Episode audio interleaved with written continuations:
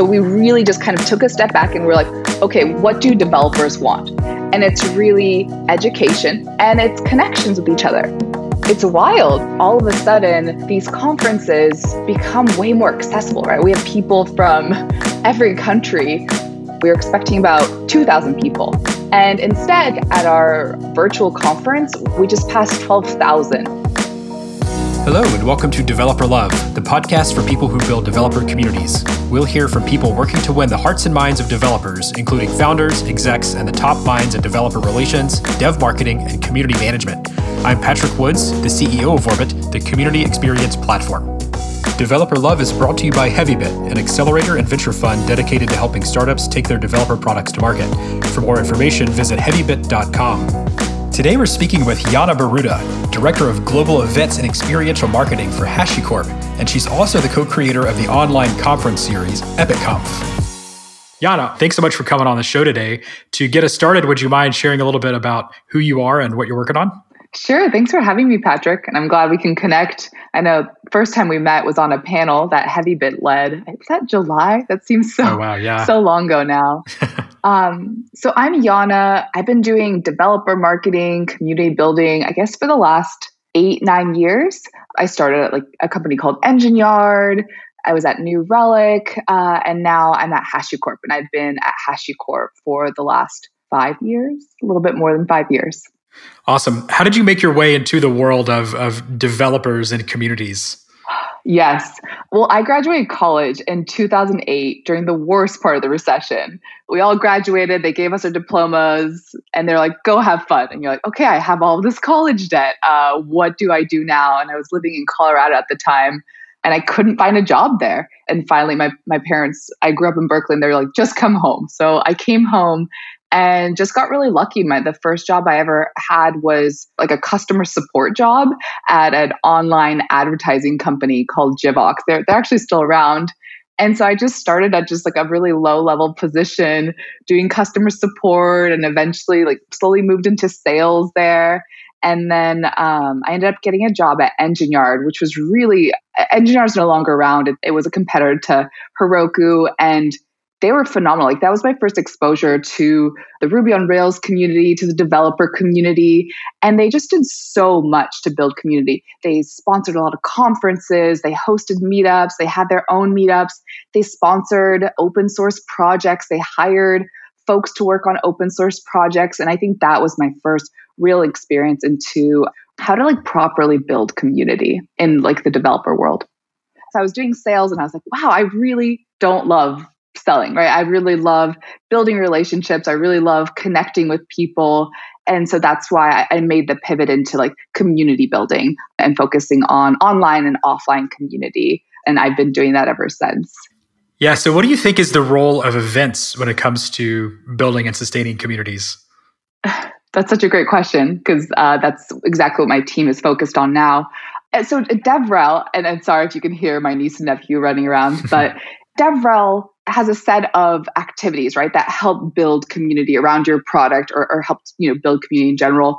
And that's from in-person events right you're hosting meetups doing conferences to a lot of online activities like uh, launching a forum or an education platform having a swag store uh, running like monthly hackathons things like that right so devrel makes it's a collection of activities, right? That helps you build community. And events is one piece. And, and I think a super important piece. What's been really great at HashiCorp is from the very beginning, building community was embedded into how we work, think, operate, right? So when HashiCorp hired me in 2015 to do our first HashiConf, and we're doing our 10th one next week, which is which is nutty to think about.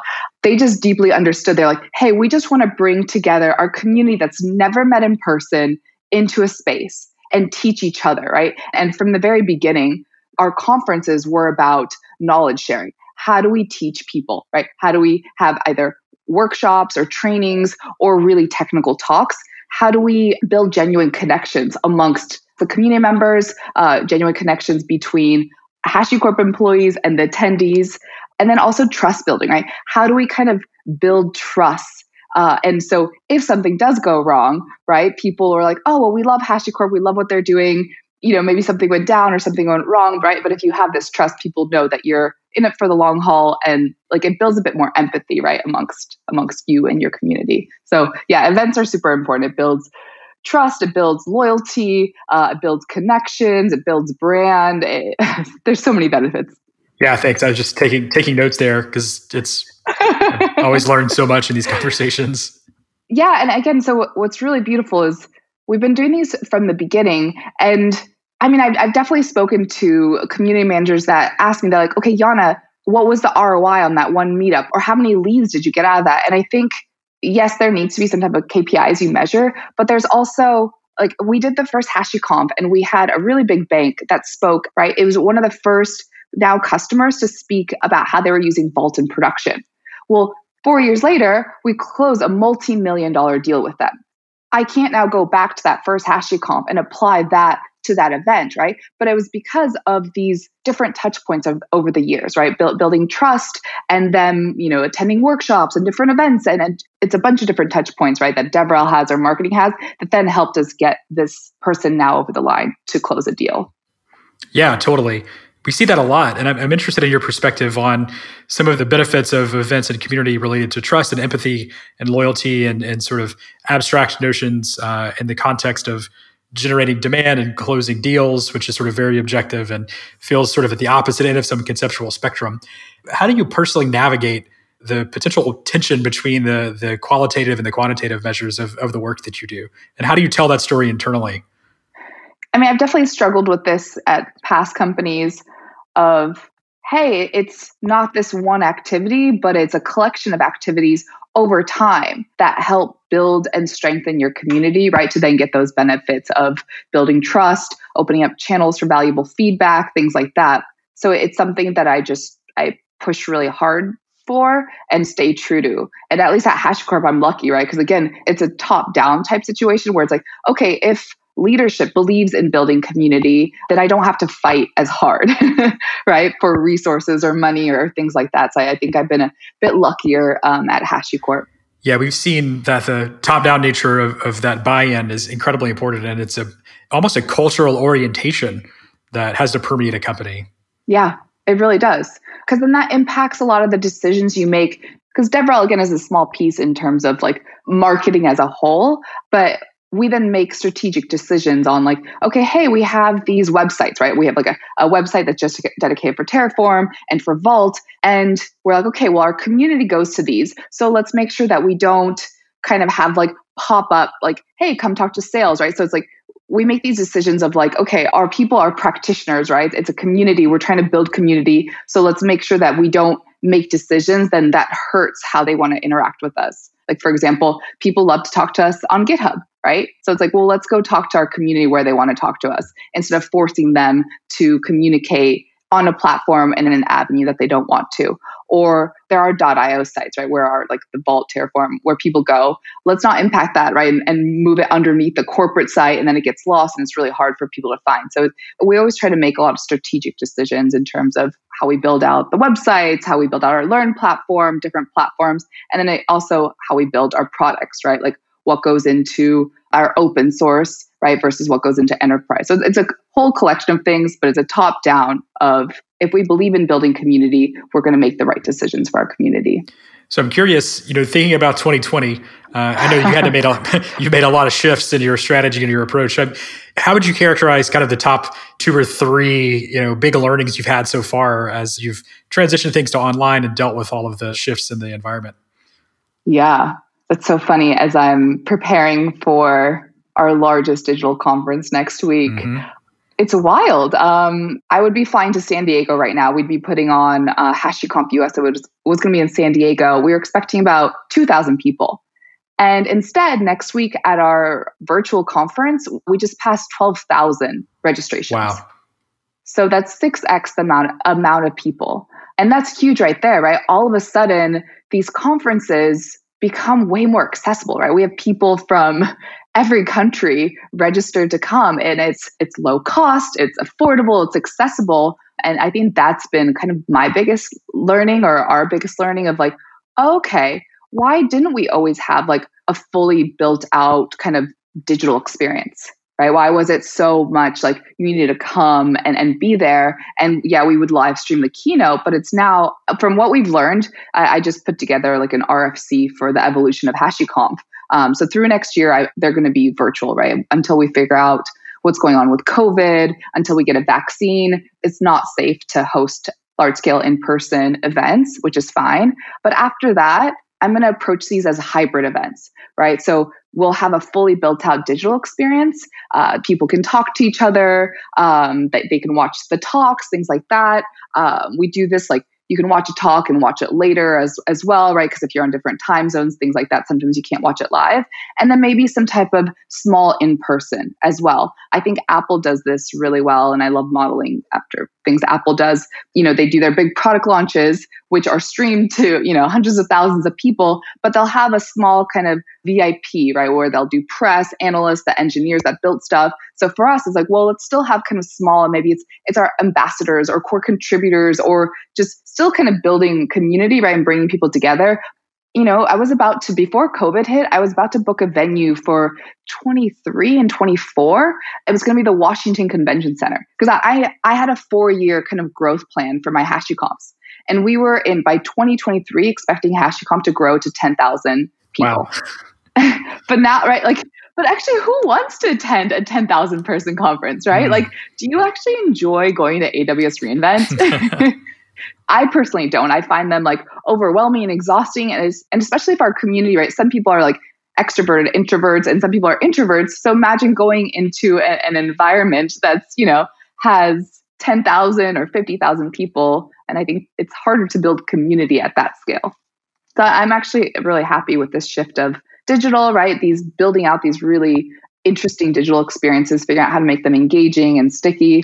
And then the future of events, right, will be this hybrid model of some portion will be in person, but again, you will still have that really awesome digital experience. That's my bet, anyways.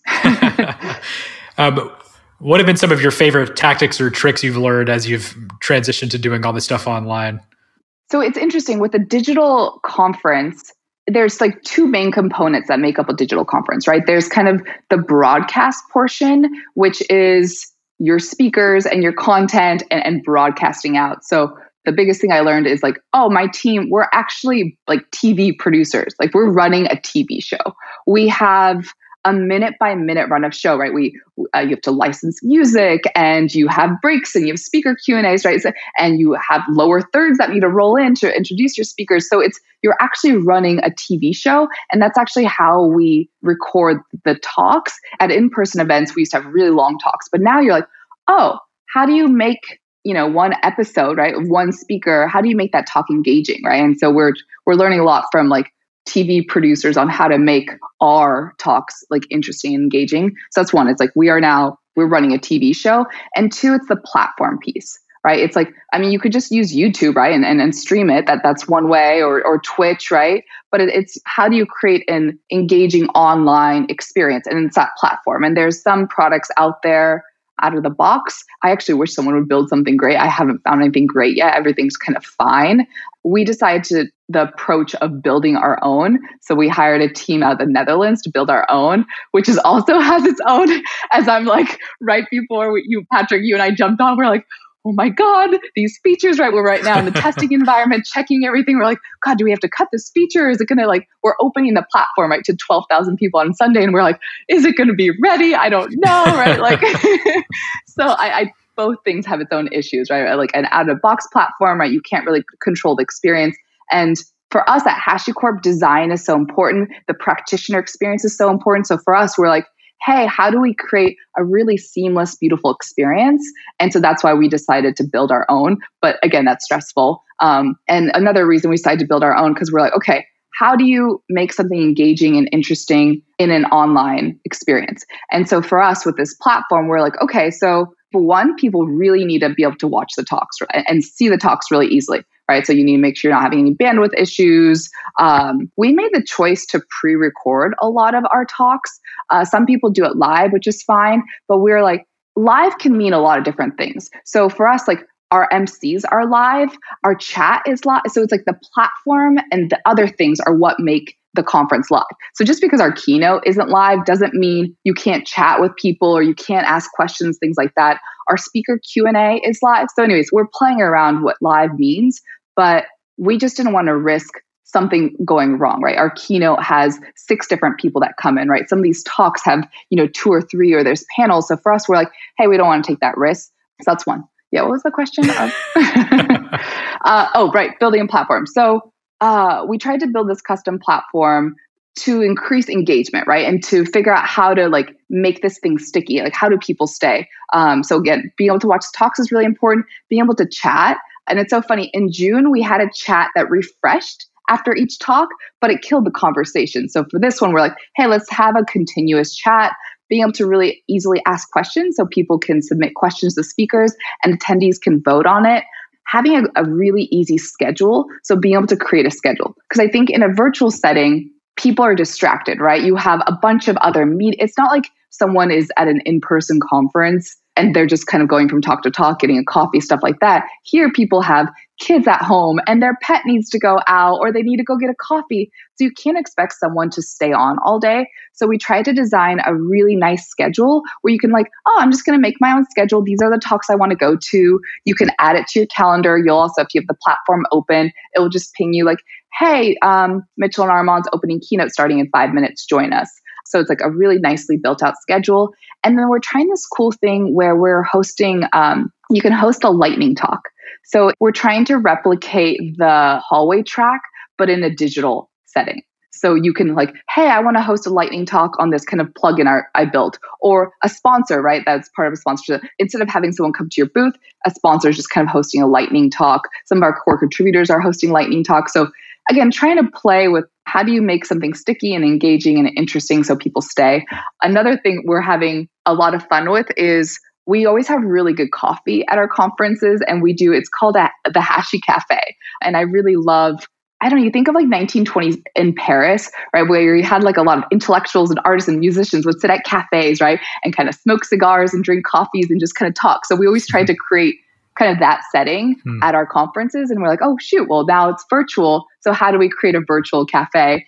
And so, we start the conference actually with, um, we just hired a barista that's walking people through like how to make the perfect cup of coffee at home. And then the next video is someone just kind of doing like latte art and creating all of our like the HashiCorp logo and the Packer logo and latte art. And there's just like really cool music. So the Hashi Cafe is fun visuals and music and artists, but it's just something you can passively watch, right? So it's like, hey, you're going to fully be engaged in a talk, but then you need a break. We'll just go to the Hashi Cafe and listen to some music on the background.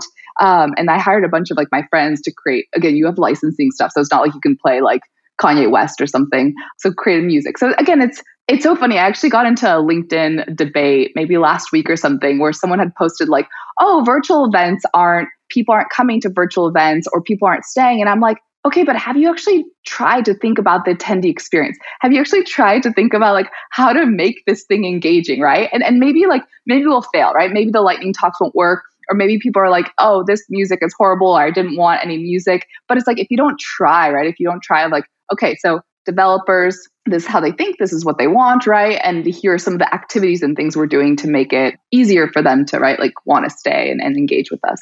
So that's the platform piece. Yeah, that's brilliant. I love it. The the, the addition of the passive um, consumption track is is pretty it's pretty cool. And it definitely it seems like it mirrors the ability just to go and grab a coffee and decompress for a few minutes between sessions. So that's really cool. Yeah. And you just put on your background, right? And then you're like, okay, I'm just gonna like code for a little bit or I'm yeah, gonna go make myself lunch. But it's like at least you have some like great tunes. Yeah. or another thing we did is virtual swag right? People love swag, and we're like, okay, well, we can't to 12,000 people, we can't send stuff. Plus, it's you deeply care about the environment and you don't want to be wasteful, stuff like that. So we created a virtual swag page uh, where people can download stuff. So they can download emojis or Zoom backgrounds. Or every event we do custom playlists. So people always seem to love the music at our conferences. So we just made a Spotify playlist. So for four hours, right? It's a four-hour playlist yeah, anyways, and so there's a bunch of stuff that you can just download and, or like listen to music because again, it's you're creating experiences, right? Sometimes people are like, okay, I'm doing an event and here's a Zoom link and that's it, but it's like right. it's more than that. when you're thinking about the experience design for an event like this, you know, what are the models or the heuristics you're thinking through to make sure that it's consistent with the brand and the community expectations? And how do you decide what goes in and what goes out?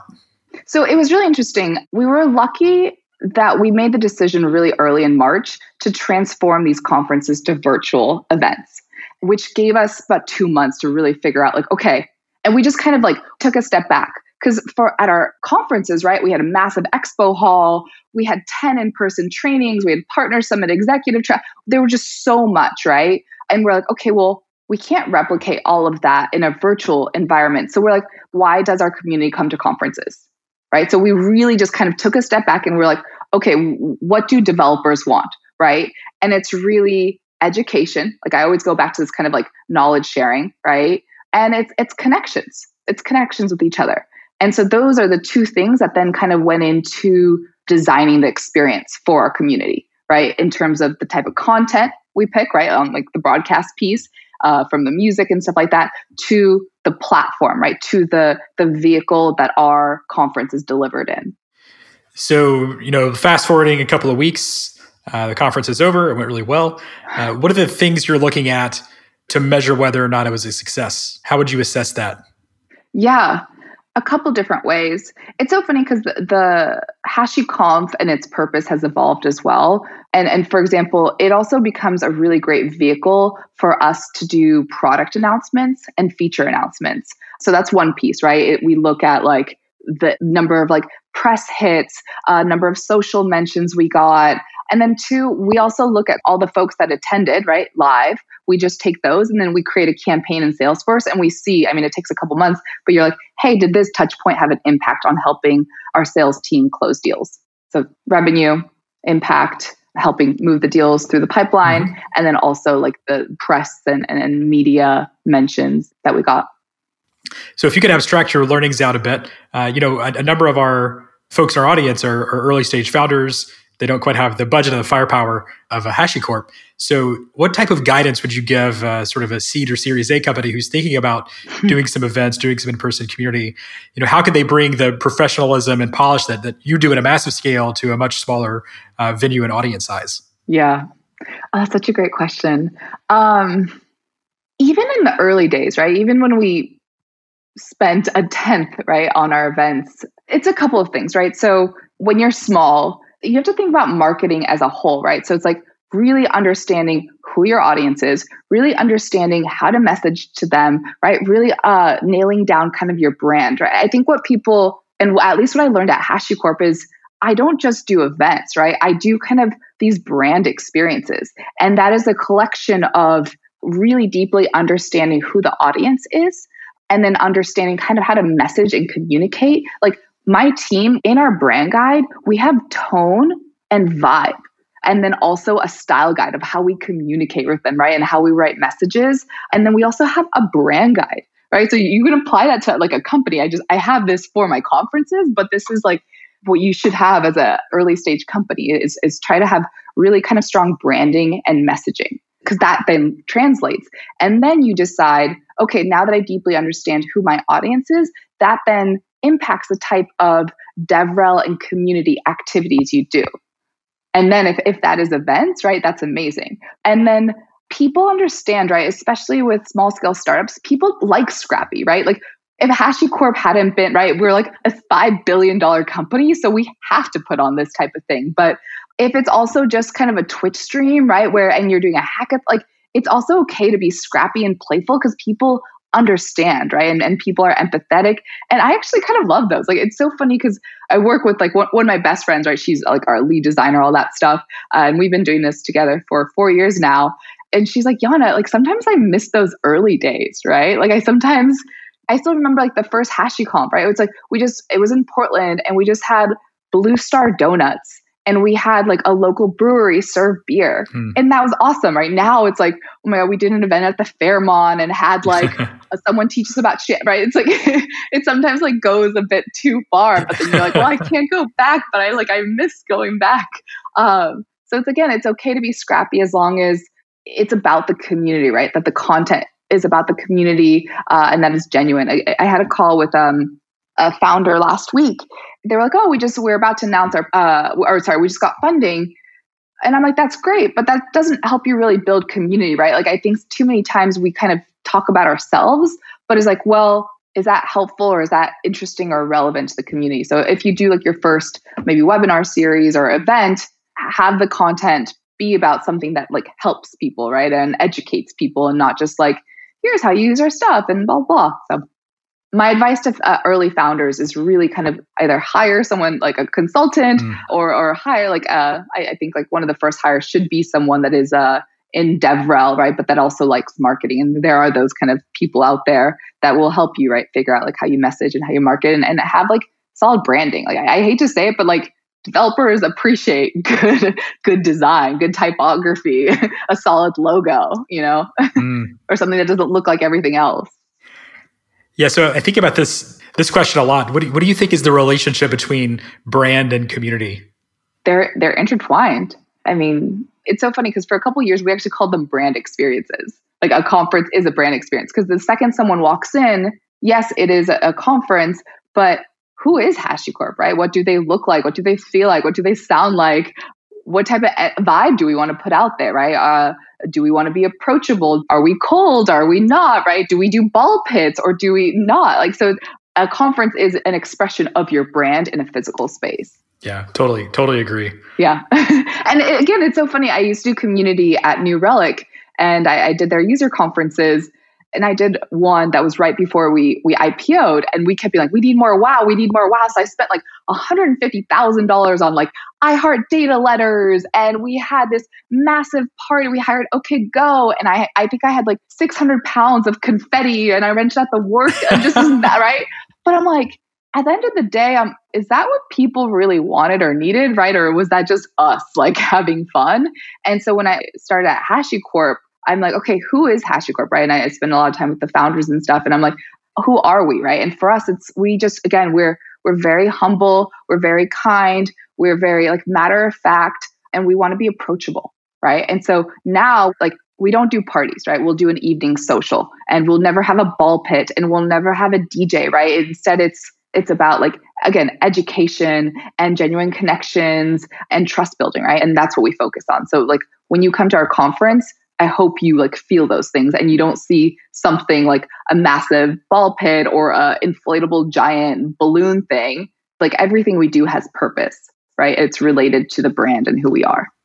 I think this is a key point that many folks that sort of came up on the DevRel or community side of things might not have had exposure to in terms of defining brand values and ensuring there's consistency across the board from every brand touchpoint. And community and experiences are just manifestations of those decisions. So it's about being intentional and defining those things at the front end. And I think to your point, the ball pits aren't necessarily bad in and of themselves. They're just not consistent with the brand and the, the values and the principles you, you've established for HashiCorp. Yeah. Oh, that's 100%. And same, like, we don't have a lot of alcohol at our conferences, right? We'll have beer and wine, but again, it's that's not our brand. But it's okay if it is someone else's. Mm. But like, yeah, it's so funny, right? It just took me a bit too long to realize that that you have to be intentional because you are again even the way we message on social media or like I, I have a woman on my team that does comps right? Like and she is in charge of how we like the emails we send out and our website copy and social and stuff like that. And again it all ties up to like this is the brand and how we communicate and all that stuff. So it's, it's important. Mm. what's been your proudest moment building community and experiences for hashicorp? Apart from surviving this year. Um I really think this this year has been for me like probably one of the biggest learning and growth years of my life, right? Because I I had to take my team and I had to unwind events, right? We were supposed to do our Sydney conference in April. We had just finished our European event, all of the design, we had sponsors, we had almost sold out, right? And then we were planning our US event. And these are like 18 month planning cycles. So I had to take this momentum we had and kind of pivot the team and first unwinding event, refunding sponsors, communicating internally, externally, uh, being sensitive to things, negotiating with all of your vendors, how to get money back while they're struggling. There's some vendors I, I've been using since 2016, right, at HashiCorp. So I'm like, how do I? So that was really tough. And then I'm like, how do I pivot my team, right? And then how do I also build out a team and learn how to do so? I think that was my proudest moment of like, surviving that, right? And making sure that my team and I are okay at HashiCorp, right? Because it's like our whole job was in person. And what happens when you can't do in person? So you're like, well, how do I keep bringing value to HashiCorp? And so again, it was it was that kind of like catching it really early, putting together these like contingency plans that helped us work with leadership to make the decisions to cancel and pivot these events to be virtual, and then reshifting my whole team to do these virtual events uh, while learning, and then also making sure we hire the right kind of vendors. So I think I'm really proud of that. Of like all of a sudden, it's like we could have just done a YouTube stream, but instead it's like we built a platform and our first our June event, right? Our first kind of virtual conference had 8,000 people. Hmm. And it it worked. what did you learn about keeping a team motivated and keeping their head on straight during the times of chaos? How, how did how did you manage that and what, what did you learn from that process? That's such a good one. Yeah, it, it's like how do you continue creating in times of chaos, right? When you're just like and I'm going to admit, like, March, I was really depressed. Like, I was like, how do I save my job? How do I save my team? A lot of the vendors, again, I had worked with since 2016, some of them filed for bankruptcy. So I, I gave myself a moment to be sad, right? To be sad of the loss of things, of the loss of this momentum, right? Like I had mentioned earlier, it's like we had a four year roadmap. I knew week by week where where we were going to be, what we were doing. Right, we we have these crazy like kind of timelines, and the way we use Asana, right? Like the, our processes are pretty insane. So I let myself be sad, but then I had to like kind of get it together for the team, right? And and like mm. my team, they they have kids and they have families and they have lives, and and I'm like, okay, I have to stay positive and excited for them. But I also like I have the most amazing team. Like it's five people on my team, and I'm just like so impressed and proud, right? It's like no one has an ego and we all just step in and help each other, right? Like today I ordered plants, right? Because I, I, have a woman that's like editing our keynotes, right? And working with our production team. So she's like, Jana? So it's like, what I really love about the people I've hired is they're all flexible and they're all just like want to help each other. And that that's I think my biggest accomplishment is that I feel like I hired really well, right? People that are very empathetic and kind. And uh, one of our unofficial kind of team um, principles is hashtag get shit done, right? We have t-shirts made, stuff like that. And it's a very kind of get shit done where it's like, okay, like Baranak, who's our project manager, she's like, okay, all of our processes are destroyed. Well, let's rebuild them. Um, or Amanda, she does all of our comms that are across websites. She's like, okay, all of a sudden I woke up and she had drafted, okay, here's our communication plan externally, internally to sponsors, to speakers, to staff, to everyone, right? Uh, and then here's the website changes. And then, of course, uh, Chris, she's like, Jana, like, help me come up with names. So while we were thinking of names, she was like creating the logo, right? So, like, we were like, okay, should it be HashiConf US 2020, right? So we were playing with all this stuff, and and then all of a sudden, well, it's like, well, digital, right? Digital means hands-on, two-way versus virtual. So we like on a video call, right? Like me and and uh, our designer, like we're like, HashiConf Digital, and she did the logo, and boom, right? So, but again, because I had these type of people that uh, had these skill sets, right, we were able to kind of pivot really quickly and move really quickly to do uh, these virtual conferences. Wow, it seems like you've built a lot of resiliency into your team. Yeah, uh, it, it's hard hiring, right? I think we we all are learning and, and struggling, and, I'm, again, I'm, I'm proud of the characteristics and the things I look for in people. But the biggest thing I think is like that get you done attitude, right? And and like being a bit humble and not having an ego, right? So if mm. if you all of a sudden are asked to do data entry, because we now have we have the website, right, where we have to add schedules and speakers, and now we have the platform as well, right? So I have one woman on my team that's the last two weeks been doing data entry, right? But yet she has 10 years of project management experience, but she's like, no problem. so it's it's that type of thing. You know, I'm curious, you you're in a role that's very high impact, probably very stressful what keeps you coming back? What keeps you motivated?